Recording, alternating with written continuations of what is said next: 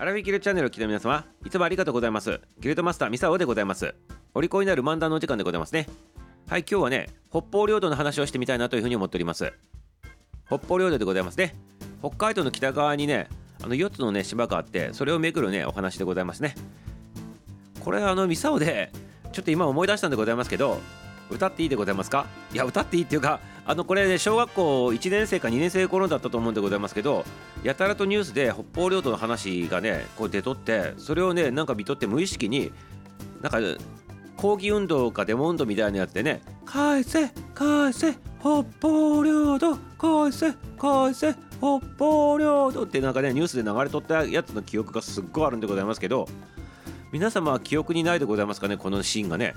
はい。まさにねそのシーンの時のねお話でございますね。はいぜひ楽しみにお聞きくださいませね。はいそしてねなぜこの話を今日するのかって言ったら今日が北方領土の日というふうに制定されてるからでございますね。でそもそも北方領土の日って設定されたのがいつなのかって言ったらこれやっぱりね三沢の記憶正しかったでございますね。今ちょっと前に「返せ返せ北方領土」って言ったでございますけどもう聞きたくない人はねスルーしてくださいまでね。言ったでございますけどこれで制定されたのがね昭和56年のことでございまして1981年ね。ちょうど三沢がやっぱりね小学校1年生か2年生のねあの年でございますね。だからニュースでいっぱい流れとってそれねあの子供でございますから口ずさんとったんだなっていうのをね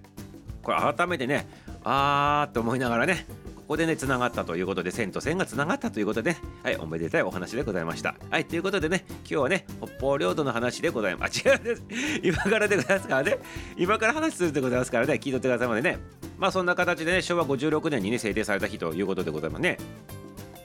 で、この北方領土の日っていうのはどういう意味あるのかって言ったら、これあの北方領土って4つの島があるって言ったんでございますけどそちらのねあの島の方を返してくださいませとはいロシアの方とその交渉するねきっかけにしたいということもあるしあと日本のねあの方々にこの北方領土の問題に対してね理解と関心を深めてもらいたいとね興味を持ってもらいたいとそういったねあの意味合いがあってね制定されたということなわけでございますね。でそもそもでございますけどここのあの北側っていうとやっぱロシアと日本の国境でございますよね境でございます国のねでこれをどこに境を取るかっていうことがここの問題になってくるわけなんでございますけどそもそもなんでこれが北方領土の日として設定されてあの返せ返せってさっきも言っとったんでございますけどなんでそんな風になっとるのかって言ったらね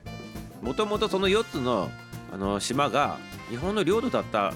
だけど大東亜戦争あったでございますね。あの戦争の時にあのロシアの方から北の方からねずっとこう日本のところを降りてきてねあの実質上のね統治支配をしたということでそこから先が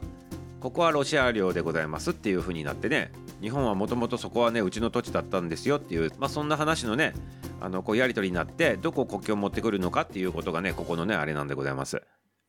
でじゃあもともと日本のね領地だったっていうのがいつだったのかって言ったらこれね江戸時代の末期の方でございまして1855年でございますから安政時代でございますからあの安政の大国ってあったでございましょうあの元号の時でございますけどその時にねその当時の江戸時代のあの日本とその当時のあのロシア帝国でございますねそちらの方でね国境をどうするかっていうのをねちゃんと話し合われとったんでございますね。そしてねこれ話し合われとった場所がね伊豆でございますね。伊豆のね下田っていうところでございましてそちらの方でね話し合われとったんでございますけどその時のね会議のね名前っていうか外交のその名前なんでございますけど日露通行条約っていうやつでございますね。これがね調印されたということなんでございましてそこでねもうねもうきちっとね日本とねロシアねこんな感じで区切りましょうよってね平和的な感じになっとったわけでございますね。はい、ところがさっき言ったようにあの戦争の影響でね北の方からロシアの方が入ってくるということでございましてね。まあ今こんな感じになっとると。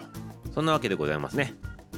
でもなんかね気になるでございますね。まあこういった問題があるとかないとかかかわらずどういったところのね場所なのかっていうのをちょっと行ってみたいなというふうにね思うわけでございますけど皆様いかがでございましょうかね。でもね今そこのところにはやっぱりロシアの方々もね普通に生活されとったりとかねあとね日本人の方もねおるそうでございましてこのね戦争の前からねずっと住み着いとった人がねあのずっと住んどる人もおるということでございましてもうかなりのお年でございますよね。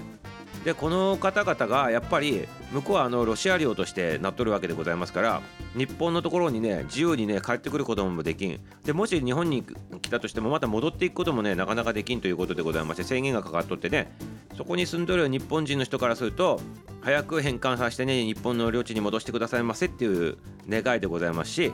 あとロシアの方々からするとそこにねずっとね住み着いてる人もおるわけでございますからいきなり日本領にまた帰っていくとこれはまた混乱するわけでございましてねここがやっぱ難しいところなのかなと。ねそういったこともあるわけでございますね。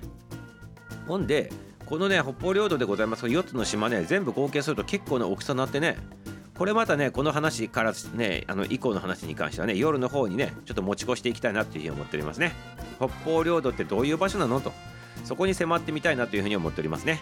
はいということでねそちらの方はねあの夜のアラフィーゲードのライブしております。月曜日から土曜日までね夜9時05分からやっておりますからそちらの方に入ってきてくださいませ。新規さん初見さん聞き戦さん挨拶不要でございますね。自由自在に入ってきてね楽しみましょうよっていうそんな番組でございますからよろしくでございますよ。あと常連さんのねコメントとかも結構面白いでございますからミサオとのやり取りとかを楽しんでいただきたいなというふうにも思っております。はいそれでは夜もお待ちしております。はいということでね今日の話はねここで一旦終了ということでございますね。はい明日も楽しみにしておいてくださいませ。終わり